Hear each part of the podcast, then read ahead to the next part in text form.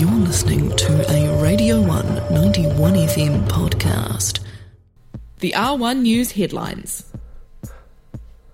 Kia ora and good morning. Here are your Radio 1 news headlines for Tuesday, 18th of July. Call Regan Aho. The University of Otago's Student Association is getting behind the Human Rights Commission's demands for improvements to housing policy and calls to introduce housing watchdogs. Despite rents increasing up to $20 a bedroom last year, OUSA President Quentin Jane said students were less willing to live in glorified cardboard boxes. The Human Rights Commission recently released an inquiry showing there was an urgent housing crisis felt across the country but was hard hitting for students, particularly in North Dunedin, North Dunedin and other areas where mostly students reside. Policy currently favours landlords. A study done here at the University of Otago has revealed that those in rural areas have higher mortality rates than those in urban locations. Professor Garry Nixon said the study revealed consistently poorer health outcomes for those who live rurally.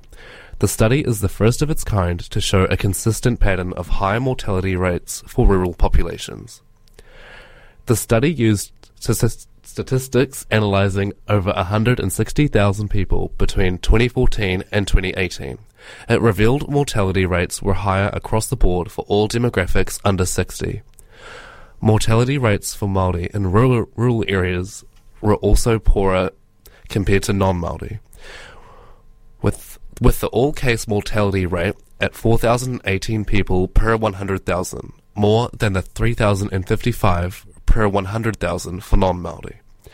This data will be used to help inform decisions currently being made by the Ministry's Rural Health Strategy.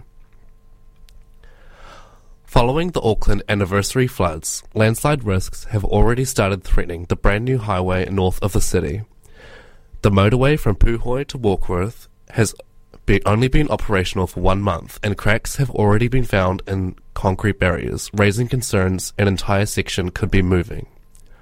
Waka Kotahi revealed that they were aware of the unstable ground, but they thought the new motorway would bypass it.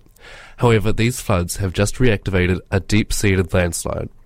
This is just one example of Waka Kotahi failing to analyze the land they develop in the face of climate change, as this new motorway is meant to last 100 years. Those were your Radio 1 news headlines, and now for the weather. The R1 News weather. Today will be partly cloudy, clearing in the afternoon. There will be light winds and afternoon westerlies. There will be a high of 16 degrees and a low of 7. Tomorrow will have increasing cloud with occasional rain developing in the night. There will be northerlies turning into strong southwesterlies late at night. There will be a high of 15 degrees and a low of 6. That was the R1 News headlines. Catch up at r1.co.nz forward slash news or find us at Radio 1 91 FM on Twitter or R1 News NZ on Instagram and tune in to R1 News at 11am on weekdays. That was a Radio 1 91 FM podcast. You can find more of them at r1.co.nz forward slash podcast.